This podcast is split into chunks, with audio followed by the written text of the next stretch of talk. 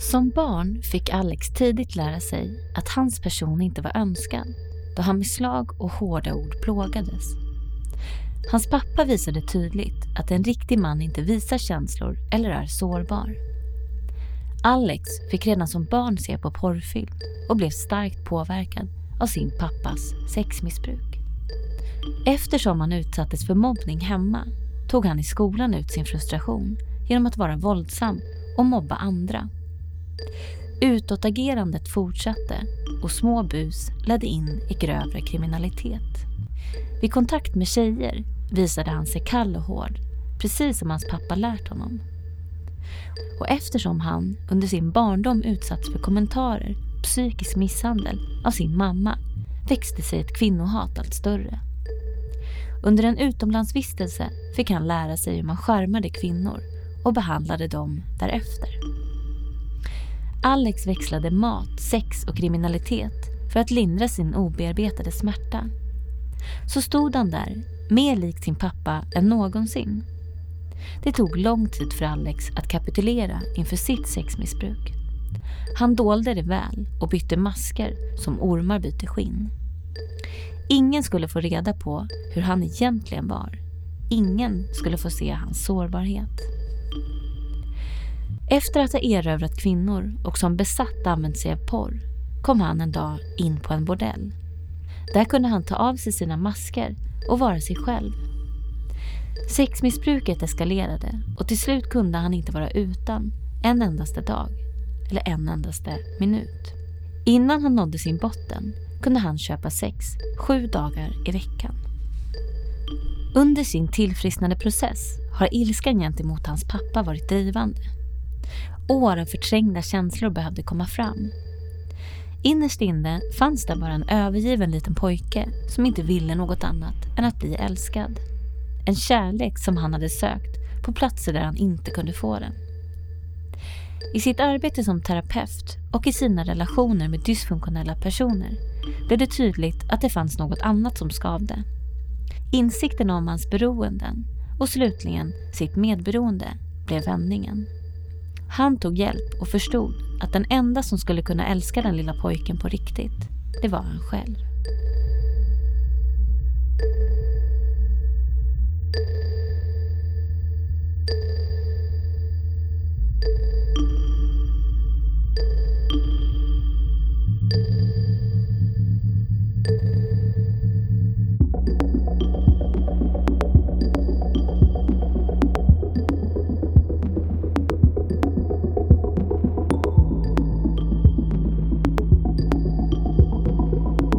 Välkommen till Medberoendepodden Alex. Tack så mycket. Om du skulle beskriva dig själv som barn med tre ord, vilka ord skulle du välja då? Ensam, rädd, sorgsen. På vilket sätt ensam? Jag kan ju komma ihåg redan fram tills jag var sex år där jag lekte själv väldigt mycket. Alltså ensamheten i att, att bli förstådd, ensamheten i att, att bli mött av mina föräldrar och att få att få vara med en del av en familj. Det, det var det som jag kände att inte den ensamheten, den, det var det jag bar på ganska mycket. Mm. Kan jag komma ihåg. Som sagt, jag, jag lekte, alltså jag har funderat väldigt mycket och, kom, och verkligen sett att som, alltså fram tills jag var sex, fram tills så var jag väldigt ensam. Jag lekte själv och ville ju leka med min storebror och så men han ville ju inte, han ville göra annat. Mm. Mycket på mitt rum. Jag satt mycket för mig själv, kommer jag ihåg. Och den här rädslan då? Rädsla var mycket det här att, att jag någonstans alltid fick gå på nålar hemma. Jag fick alltid tänka ut hur, hur, hur mina föräldrar mådde i, i, i hemmet. Alltså så att Alltså hur jag skulle kunna hantera situationen hemma. Jag kan bara komma ihåg att jag visste ju hur min mamma mådde när hon öppnade dörren. Till exempel. Jag visste eh, vilket humör hon var på och vart hon var någonstans under dagen. Så jag formade mig hela tiden för att, eh, forma mig och kontrollera situationen för att kunna någonstans ja, klara av situationen på något sätt. Och med min pappa var ju mycket den här rädslan att man visste ju inte i hans humör hur han kunde agera. Alltså, lekte jag för, pratade jag för högt eller lekte jag ganska hårt så kunde han skrika eller slå en. Eh, och mamma var ju väldigt eh, nervös kvinna så det var mycket så här, gå in på ditt rum, var tyst och så vidare. Så det var hela tiden en rädsla att antingen så bli slagen eller så bli bortstött. Men den här sorgen då? Vad kan du säga om den? Hur tog den sig uttryck? Ensamheten skapade ju mycket sorg. Min mamma hade ju väldigt svårt att, att vara väldigt så här, att krama en och, och eh, komma till sängen när man grät och finnas där när man var ledsen. Hon hade väldigt svårt för, för, för kontakt, alltså kärlekskontakt. Och pappa var ju nästan aldrig hemma, han kom ju och gick. Så den sorgen var ju mycket att, att eh, jag kommer ihåg att jag kunde gå till skolan, gråta på vägen dit. Eh, jag grät mycket för mig själv. Eh, så, sorgen att inte bli älskad om vi säger så. Jag sorgen att inte bli sedd. Men du nämnde lite grann nu om dina föräldrar. Hur såg din uppväxt ut?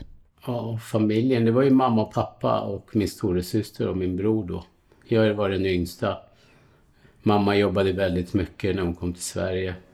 Eh, pappa var ute och sprang väldigt mycket och gjorde sina ärenden. Och kom hem. Alltid mycket folk hemma. Väldigt så socialt. Vi pendlade ju väldigt mycket till Spanien fram och tillbaka fram tills jag var ja, jag tror jag började skolan någon gång. Och det som var mycket hemma, det var ju det här bråket mellan mamma och pappa. Det var ju det som, som påverkade väldigt mycket. Eh, de bråkade ju väldigt mycket och eh, det var ju så här, antingen så fick man stryk eller så, så blev man psykiskt misshandlad. Var det av båda dina föräldrar eller främst mamma eller pappa? Nej, det var båda föräldrar. Min mamma var ju en så här väldigt så här... Jag kommer ihåg hon var väldigt så här träningskvinna som höll på mycket med, med fitness och så. Träning, det var ju hennes sätt att kunna må bättre i. Och jag var ju väldigt överviktig som barn. På grund av att jag var tröst åt väldigt mycket för jag var så ledsen. Och så hon kunde trycka ner mig att jag var tjock och ful och eh, du måste gå ner i vikt och väldigt så här nedtryckande pappa var ju den här att min, min bror var ju pappas favoritson. Han var ju den här tuffa killen medan han kallade mig för lilla flickan. Eh, och tryckte ner mig i just det. Jag var ju den som, som, eh, ja, som han såg mig som en, som han sa själv, en liten flicka. Mm. Och det, det var fult att gråta. Eh, man var inte man nog när man grät. Man skulle vara hård. Man skulle kunna hantera alla situationer utifrån från en manlig perspektiv då. Eh, men inte, inte få vara sårbar eller ledsen eller arg och så vidare. Var han så, din pappa då, så som han önskade att, att du skulle vara? Ja, alltså det är ju... Det, det är så han har ju fått sin uppväxt och det är det som han skyddar sig bakom då. Att, eh, att vara den här, han tror att vara sårbar och ledsen var ju att vara icke-man då. Och så var han hela tiden. Eh, och min brorsa var, blev ju likadan då, mm. som honom. Att eh, det är inte okej okay att vara sårbar.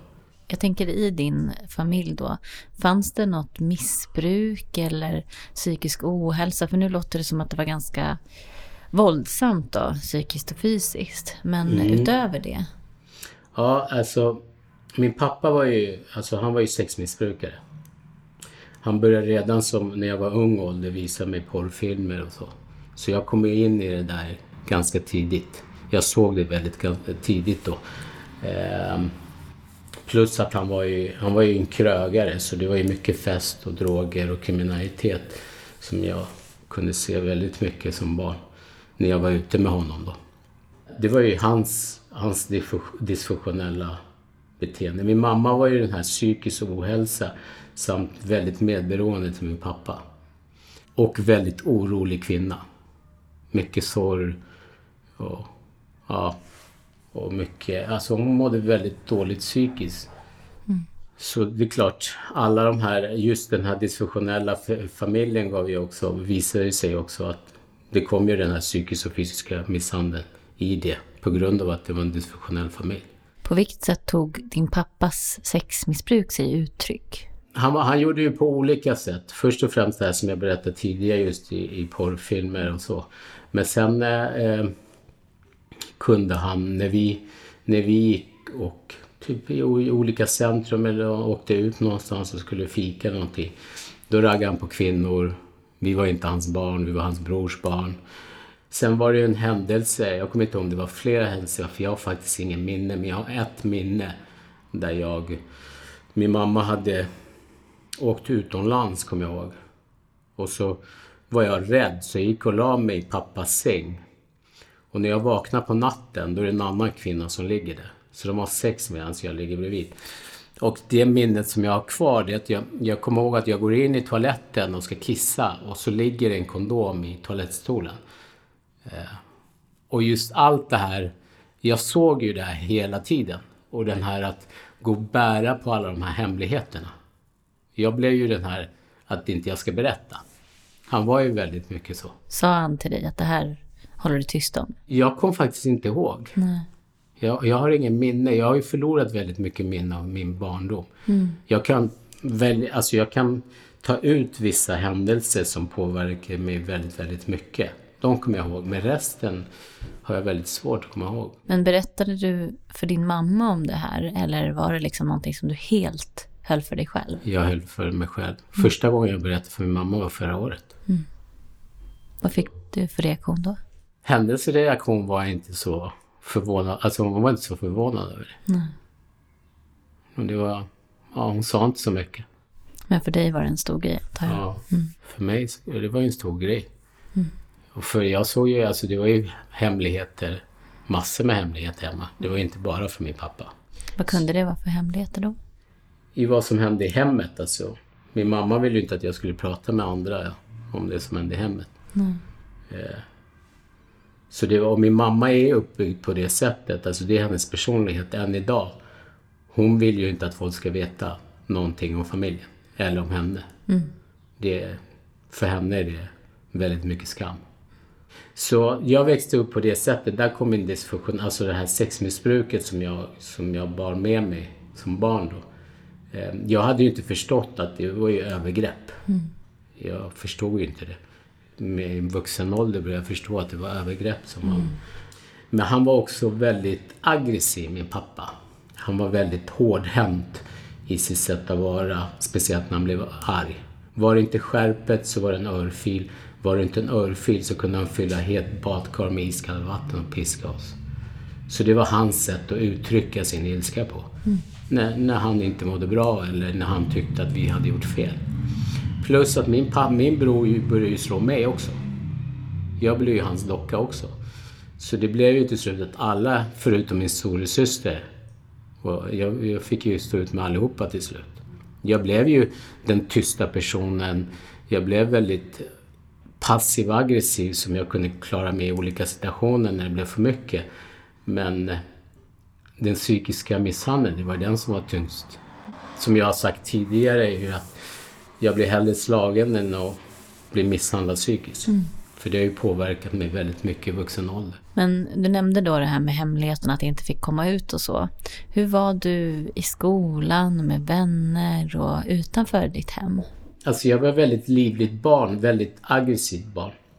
De fick ju ta in en speciallärare på dagis för jag var så aggressiv. Jag kunde ju slå barnen i, i dagis redan då. De ringde till min mamma varje dag från ettan till nian. För det var ju bråk hela tiden i skolan. Så där uttryckte jag mig. Plus att jag blev också en mobbare. Jag ville mobba andra. Jag blev mobbad hemma så jag uttryckte alla mina känslor på andra. Vilket var fel idag när man är vuxen och verkligen ser vad, vad man har ställt till med. Men hur reagerade då din omvärld? För jag tänker att en sån utåtagerande unge liksom brukar ju i alla fall dra till sig en hel del uppmärksamhet. Var det ingen som, som liksom reagerade och kände så här, hallå vad är det som händer? Hur står det till där hemma? Och, och så. Absolut. Kuratorn var ju på min mamma väldigt mycket och ville träffas. Min mamma ville, de ville eh, stoppa in på så här foster, eh, ja, fosterplacering och sånt där. Men jag vet inte varför det Alltså mycket av mina lärare var ju på mig väldigt mycket och ville prata. Men jag var, jag var ganska duktig på, på att inte ge dem det de ville ha. Jag var väldigt duktig på det. Och mina föräldrar kom ju aldrig till skolan. Mm. De var inte med i skolavslutningen. Eh, mamma kom inte så på många möten i skolan och så vidare. När jag gjorde, eh, du vet så här, olika du vet, man bjuder föräldrar och sånt där, de kom ju inte. Så de var inte med i det på samma sätt. Sen kunde jag ju, jag blev ju ganska duktig på att bli den här kameleonten. Så jag visste hur jag skulle hantera det mesta. Och bita ihop och typ, ja men jag klarar mig. Mm. Blir den här överlevnadspojken som, som inte vill skämma ut familjen eller skammen som vi bar på eller familjen bär på. Så det var väl det. Fortsatte det här beteendet, var det så även uppe i tonåren och sådär? Ja, det fortsatte. Det är bara att eskalera. Mm. Eh, det eskalerade mer och mer. Jag började röka cannabis när jag var 13 år första gången, kommer jag ihåg. Och började göra så här småbus, typ. Som alla barn i den åldern gör från början. Och... Eh, Vad kunde det vara för bus? Typ så här ringa på och springa iväg och så här, kasta ägg och eh, klottra lite och sno lite cyklar och så. Så det var ju det som, som, som började. Men sen ju äldre jag blev, då blev det ju mer grovare. Mer misshandel, personrån. Eh, började göra mycket så här affärer med droger och massa andra. Så jag kom in i det där ganska snabbt, kommer jag ihåg. Vad pratar vi om för ålder då? Mellan ja, 16 och 18. Liksom blev det att du började umgås då i, i andra gäng eller hur, hur såg det ut den här utvecklingen? Jag, eh, vi, det blev ju ett gäng. Vi blev ju några grabbar där som, som hade samma uppväxt på något sätt. Mm. Vi blev ju som bröder, familj. Mina vänner var ju min familj. De var ju allt för mig. Eh, utan dem så kände inte jag att jag kunde leva på något sätt. Och eh, vi skapade ju ett stort gäng. Jag blev, det blev ingen så här gängmedlem, men det blev ett gäng. Vi var ett par grabbar. Ett par tio killar som växte upp tillsammans. Gick det som det gick. Det gick upp för. Det gick ner för. Men började du själv då, för du pratade om att du sålde droger och så, började du själv ta, alltså utveckla ditt droganvändande så att säga? Blev det värre saker? Och... Ja, det blev det ju. Jag började ju hålla på med, med benzo då, ju äldre jag blev, kommer jag ihåg. Eh, men det, alltså droger var inte mitt, mitt så här... Jag kunde hålla på med droger men det var inte det som höll mig kvar. Alltså det, jag blev inte så jätteberoende i drogerna. Jag började ju mer engagera mig kriminellt. Mm. Göra mer kriminella handlingar. Och då var det inte bara att sälja droger. Jag, jag sålde och köpte mycket så här stöldgods och så vidare på det sättet. Och ju äldre jag blev desto större blev det här kriminaliteten. Men jag kunde också inse att det som har alltid följt mig i mitt beroende, det har ju varit eh, eh, mat och sex. Så under tonåren var det ju mycket att jag jojobantade väldigt mycket. Jag gick upp och ner i vikt. Alltså allt handlade om hur jag mådde. Medan mitt sexmissbruk började ju blomma mer i, i typ 20 års ålder. Det var där den, den började bli lite mer aktiv om vi säger så. När, kan du komma ihåg liksom din första relation så här, när du började liksom träffa tjejer och så? Kände du att du hade lätt för att träffa tjejer? Var det liksom, fick du liksom kickar av det eller hur, hur eh, förhöll du dig till det? väldigt intressant fråga för jag tänkte just på det när du frågade. Att jag, eh, jag började ju träna väldigt mycket. Så jag blev väldigt så manipulativ och blev väldigt så här, en tjejtjusare men en tjejtjusare utifrån att vara väldigt kall som person. Jag var väldigt blyg egentligen. Det är bara att jag spelade mer kall och hård, vilket jag inte var. Mm. Så det var ju mycket att jag gick ut på krogen och sånt där och eh, och då var det inte så mycket sexmissbruk alltså så utifrån från att ha sex med tjejer. Det var ju mer så här eh, kolla på porrfilmer och så.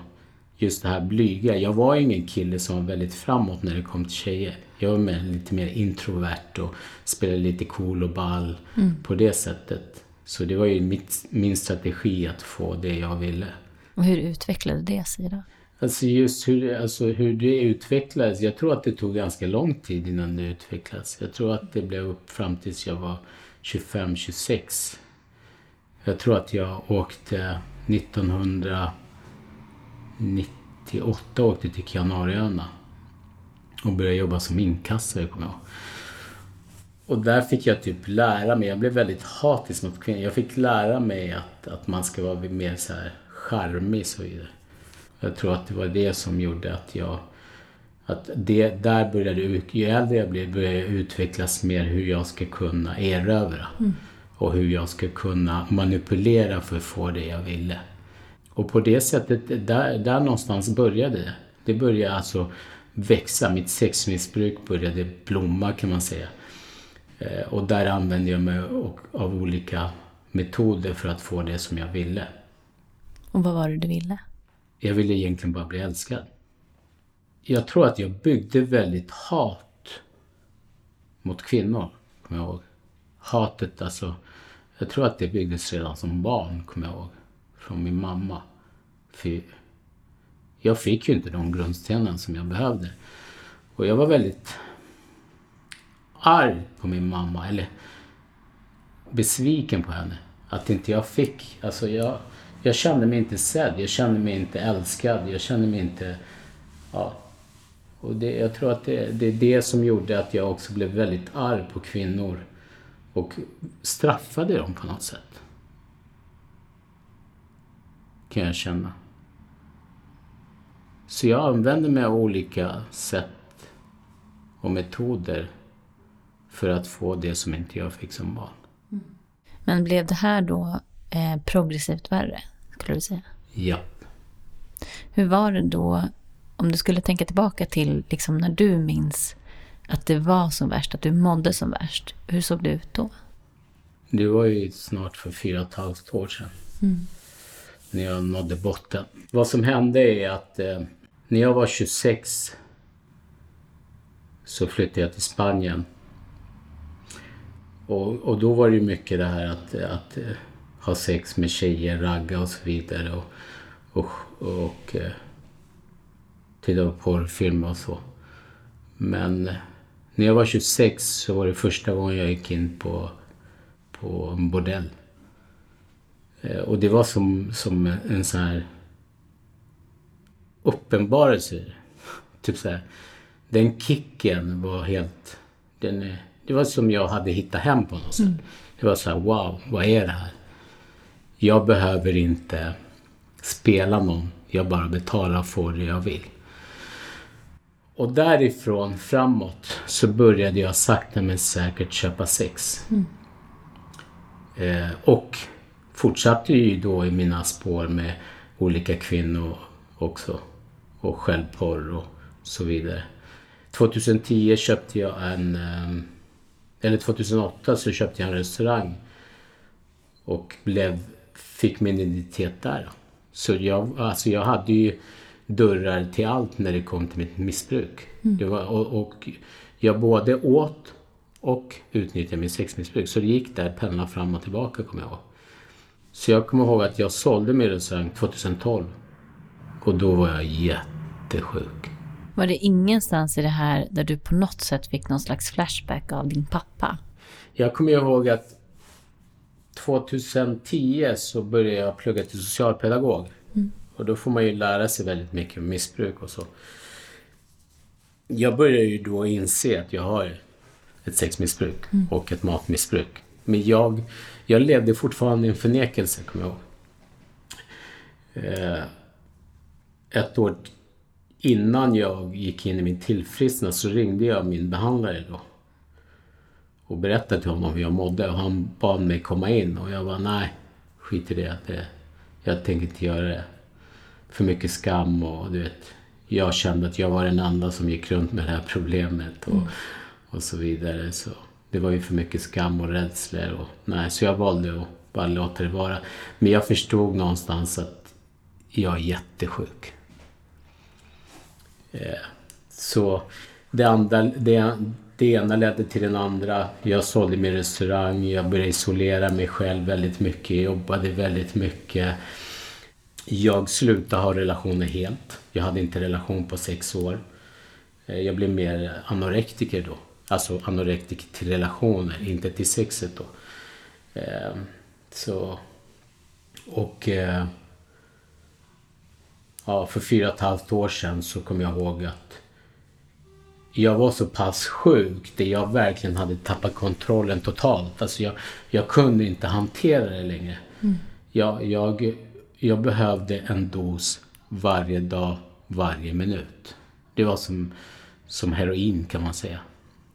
Jag kommer ihåg att jag kunde ligga i sängen och skaka och svettas för jag mådde så dåligt. Jag visste ju inte vad jag skulle göra. Jag, jag visste ju egentligen att jag kunde ringa min behandlare och gå in på behandling. Men jag var så rädd. Jag var så rädd att allt det här som jag har gjort skulle komma fram.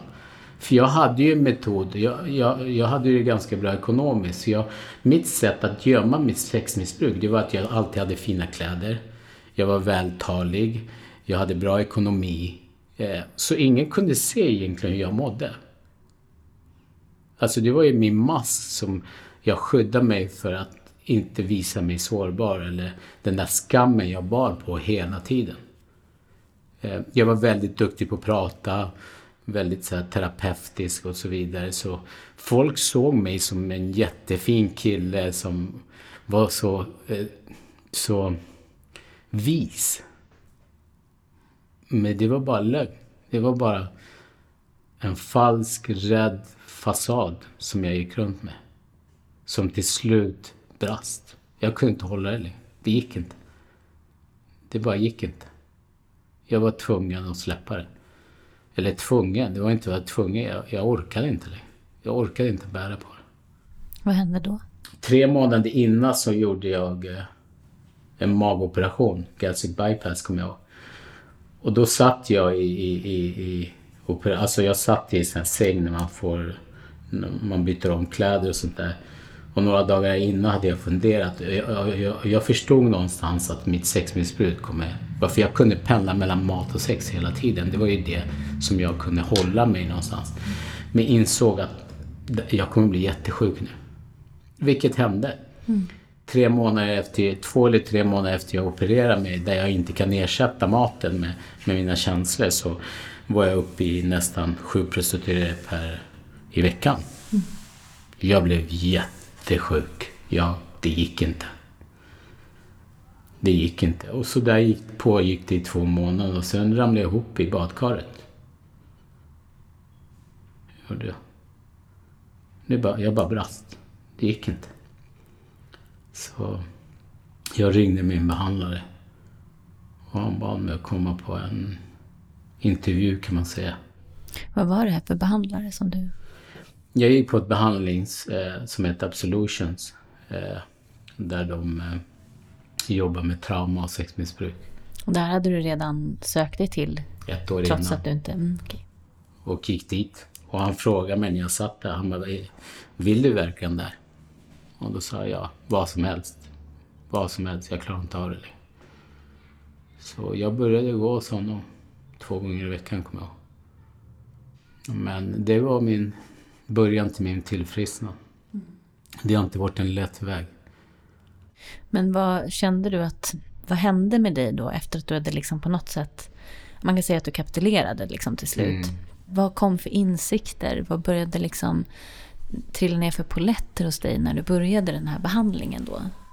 Jag tror att de, de insikterna jag fick är att jag var väldigt, väldigt trasig. Mm. Jag började förstå min uppväxt jag började någonstans förstå varför jag blev en sexmissbrukare. Jag började förstå att jag växte upp i en väldigt dysfunktionell familj. Jag började förstå hur, hur jag agerat och varför jag agerar på det sättet. Och det var väldigt mycket sorg i det här. Mycket ilska, mycket sorg, mycket rädsla, mycket skam. Den här ilskan som du nämnde, vem eller vart riktades den? Mot min pappa. Jag, var, jag hatade honom så mycket. Jag tror att nästan hela behandlingen kan man säga, jag var ju där nästan i två år, två och ett halvt år, var väldigt fokus på min pappa. Jag kommer ihåg att i, i vår behandling så skulle man skriva ett brev. Eh,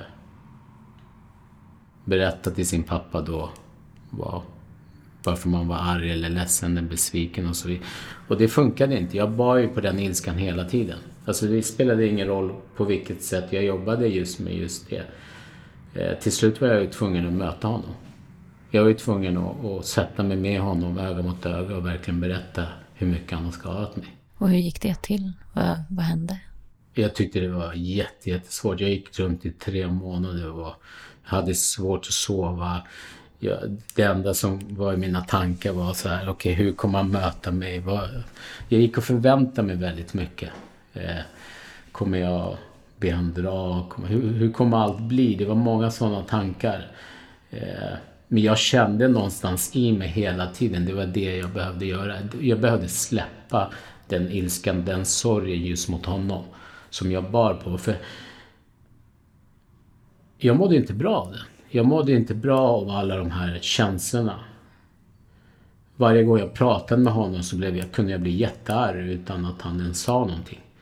Väldigt dömande. Jag var väldigt elak också. Mm.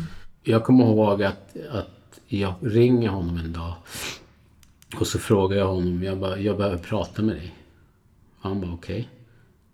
Kan vi mötas den och den dagen? Och valde att gå på grupp. Innan kommer jag ihåg. Jag var på,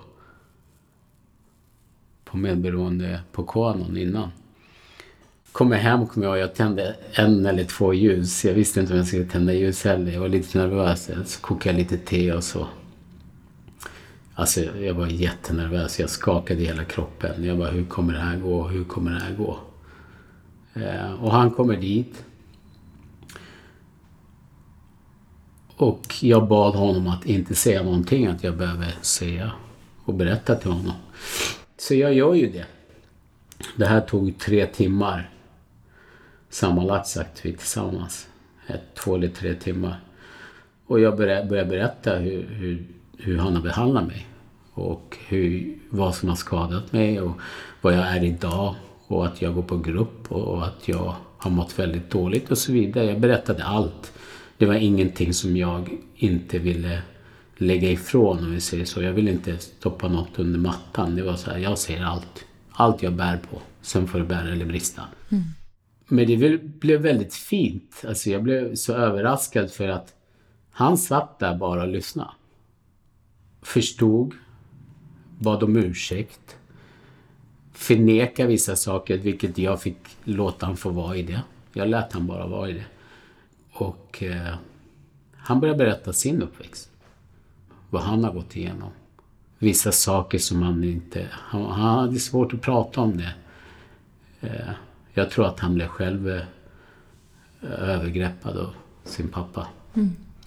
Så det blev som en så här... Som en förlåtelse på något sätt. Både från båda, både från mig och jag kunde förstå honom på ett helt annat sätt. Jag kunde möta alla mina känslor och allt som jag, hänt, allt som jag, har, som jag bar på, på ett annat sätt. Jag kunde släppa det här och den här sorgen. Och det kändes så skönt efter jag hade gjort det, för jag grät ju väldigt mycket. Vi kramade varandra och det var väldigt fint. Och nu när jag umgås med min pappa så jag, jag har ju andra glasögon nu när jag tittar på min pappa, för han är ju fortfarande sjuk. Mm. Och jag utgår från att min pappa är sjuk, det är då jag kan umgås med honom. Jag blir inte arg på honom. Jag dömer inte honom heller. Och det är mycket lättare för mig att kunna umgås med honom, ta en kaffe, ta en promenad och så vidare. Och han, jag kan inte göra någonting åt hans sjukdom, men jag kan fortfarande möta honom i det han bär på. Var det här en viktig del, skulle du säga, i ditt eget tillfrisknande? Ja. Det var en stor del av mitt tillfrisknande. Den svåraste delen har ju varit relationer. Intimitet, närhet. Jag blev väldigt skadad av, av mitt sexmissbruk. Eh, I, i, i ja, just den intima kan vi säga. Eh, tillit. Jättesvårt med tillit. Eh, mycket av mitt medberoende som, som jag bär på också, det är ju från mammas sida. Som eh, jag har känt att jag väldigt... Jag, jag har ju valt alla mina relationer utifrån från att bli älskad av någon annan, och händertagen. Jag kan säga rakt ut, jag, jag har aldrig älskat mig själv. Jag har inte respekterat mig själv. Jag har inte sett mina egna behov. Jag har inte haft integritet. Eh. Och det är det också som har gjort att, att jag har valt relationer utifrån eh,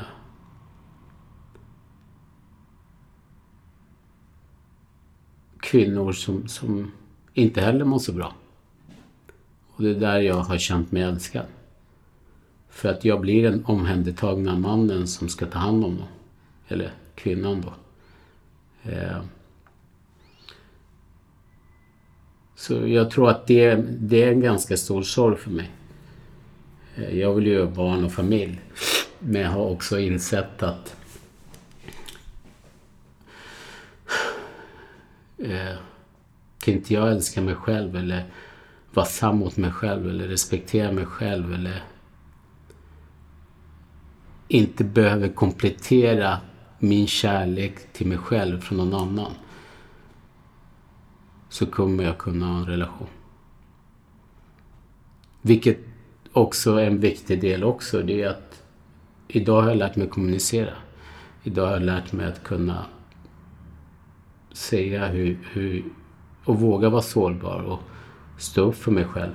Vilket är svårt. Jag, jag kan inte sitta här och säga att, att det är lätt. Men jag tar små steg framåt. Men hur skulle du säga att du har lärt dig de här sakerna? Hur har liksom den här resan varit? Vad är det som har hjälpt dig? Alltså det som har hjälpt mig väldigt mycket just i relationer det är att jag valde ju att gå med Qanon då, med beroendeprogrammet för ett år och tre månader sedan. Och eh, börja se min del i, i hur jag agerar i relationer. Och börja se hur, jag, hur, väl, hur kontrollerad jag är eller har varit hur jag som person formar mig efter den kvinnliga partner för att jag vill bli älskad, och och sedd. Eh, vilket har lett till att att börja se min del i saker och ting och hur jag hanterar relationer. Jag, jag känner att, att idag börjar se ett värde i mig själv. Jag börjar se en, en, en, en, en liten pojke som, som börjar ta hand om sig själv och börjar älska sig själv utifrån från det han behövde från början. Mm. Hur går det här till rent liksom konkret? Vad är det du gör för att, för att lära, man säga, omprogrammera dig själv till att att börja tycka om dig själv igen? Alltså mitt, mina verktyg är först och främst att, eh, att jag gör stegen. Stegen för mig är väldigt, väldigt viktiga. Där, I de stegen kan jag ju se min egen del av, av, av mina egna beteenden. Hur jag agerar och hur, hur jag beter mig. Men som, alltså en viktig del är ju de, de i gruppen där jag vågar ringa ut när, när jag ser, ser och känner att, att det här är inget bra för mig. Alltså det, det enda verktygen jag har, det, det är min gemenskap. Om jag ska vara helt sann. Jag klarar mig inte utan min gemenskap. De ger mig kunskap. De ger mig kärlek. De ger mig styrka, vilja och mod till att kunna göra en förändring. Och jag tror inte jag skulle klara det utan dem. utan min gemenskap. Jag skulle inte göra det.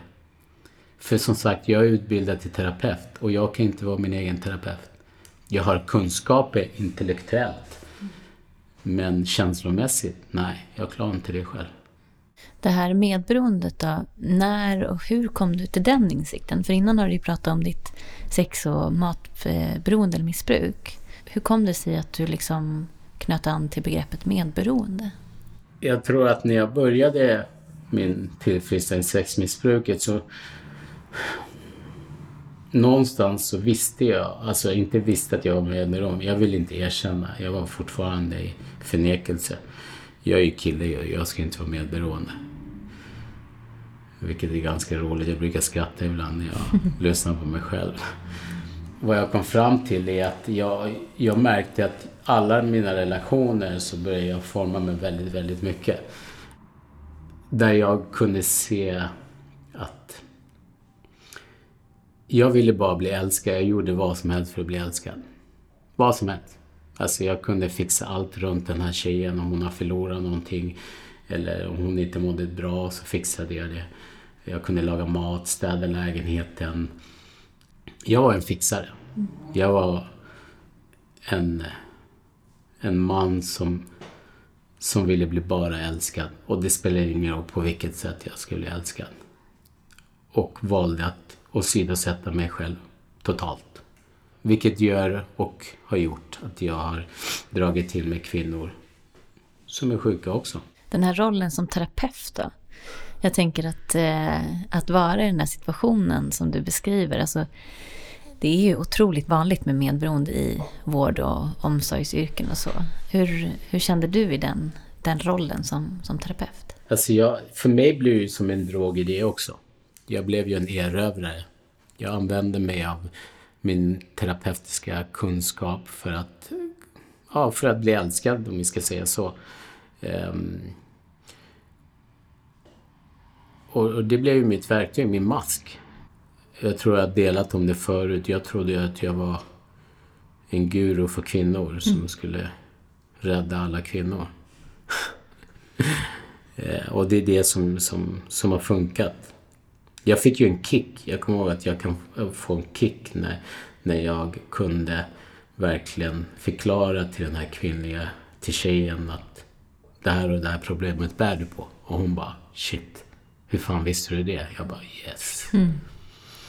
Eh, och där kunde jag känna nu, nu, nu vet jag vad jag har henne. Och det, sen när jag började visa den riktiga Alex så insåg jag att, eh, att de blev lite så här: okej, okay, vem är du egentligen? Mm. Lite så här schizofren på något sätt. Först visar du ett ansikte och sen är du helt annat. Du har ingen trygghet någonstans. Så jag träffade en tjej i alla fall. Och vi hade pratat lite om medberoende och så vidare. Och eh, eh, vad som hände är att vi har ett bråk i telefonen. Eh, och hade en väninna på, i programmet. Vi började umgås och jag började höra just om det här kanon medberoende. Hon berättade lite och så och jag bara nej, det där är inte jag. Det där är inte jag.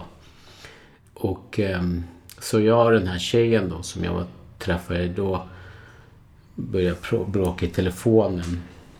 Och så kommer jag ihåg hur hon, hur hon först sakta men säkert började förklara till mig lite om så här medberoende. Eh, och till slut börjar hon skrika i telefonen och säger så här, vad är det du inte förstår att du är medberoende? Mm. Alltså du vill ju ta hand om mig. Och då, då kom den där lilla poletten, vet. Det här går inte. Mm.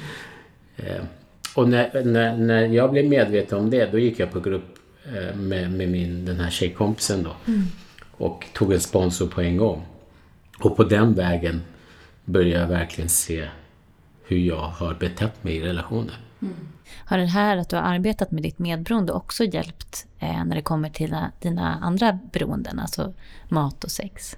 Ja, för att jag går ju, alltså som sagt, jag går ju på medberoende och så har jag mina, eh, men mitt medberoende har ju också, när jag började arbeta med det, också fått mig att kunna ett, förstå mig själv, men samtidigt också börja se också det, det här inre barnet som, som inte fick sina behov, fick inte de behov han behövde.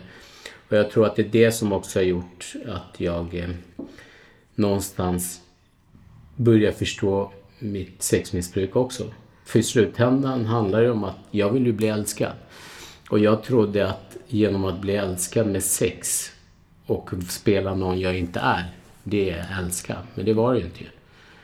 Men det låter som du hittat en, en kärna ändå i de här, alltså att det på något sätt kommer från det här behovet att bli älskad.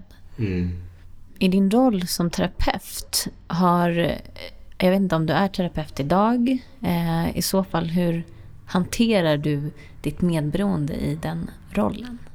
Eh, jag jobbar ju som terapeut på ett behandlingshem.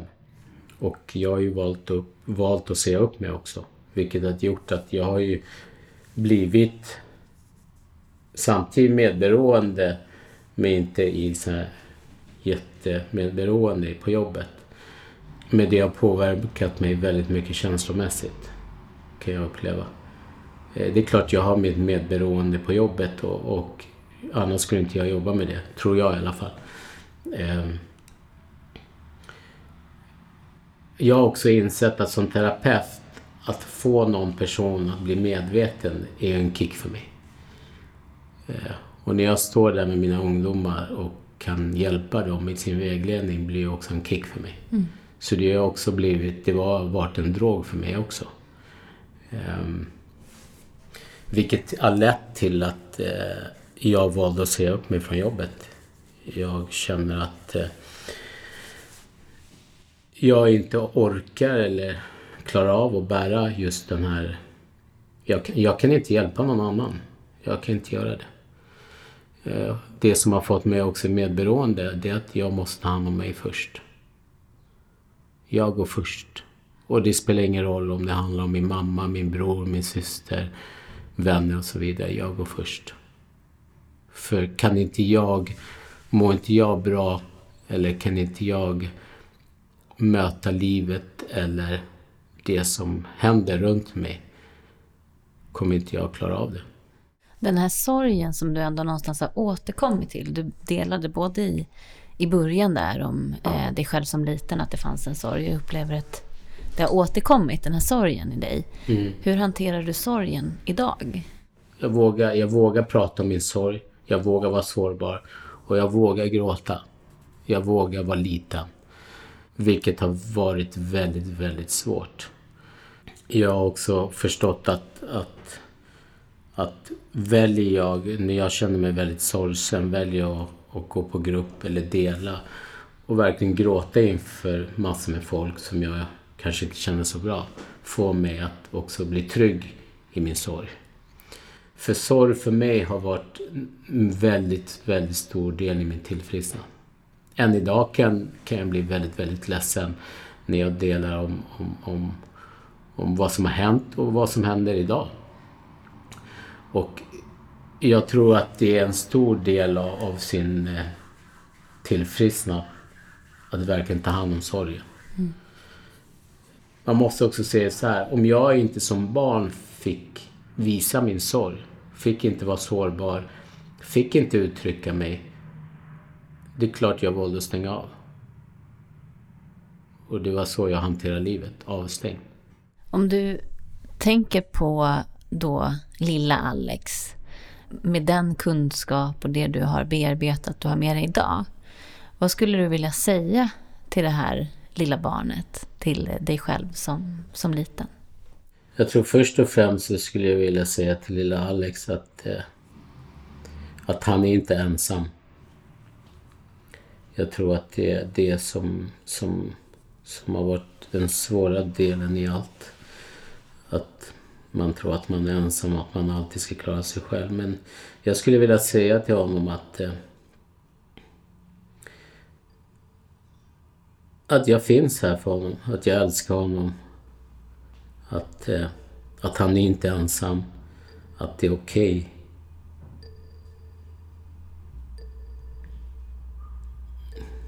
Att det är okej okay att vara ledsen.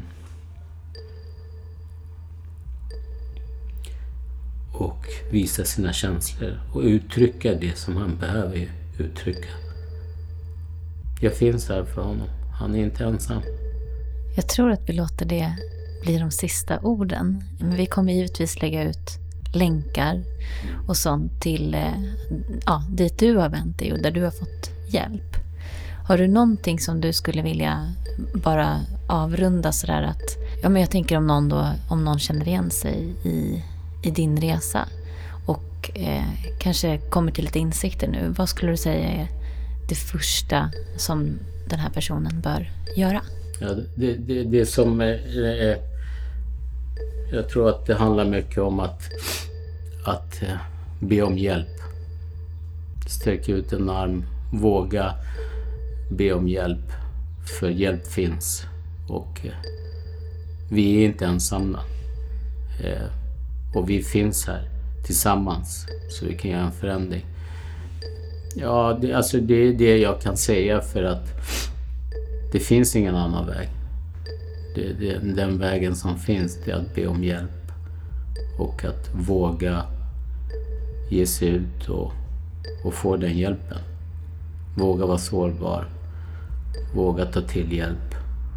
Tusen tack Alex för att du var med och delade så fint och sårbart. Tack. Tack. Känner du igen dig eller någon annan i Alex berättelse? På vår hemsida kan du läsa mer om var Alex fann hjälp. Där finns även mer information om medberoende och beroende. www.medberoendepodden.se är adressen. Om du vill vara först med våra avsnitt kan du prenumerera på podden via iTunes. Där kan du även betygsätta oss och det är ett sätt att göra det lättare för andra att hitta Medberoendepodden. I samband med att vi just firat 50 avsnitt så erbjuder jag 50% rabatt på min föreläsning. Rabatten gäller för bokningar som görs innan sommaren. Glöm inte att följa oss i sociala medier. Där heter vi Medberoendepodden.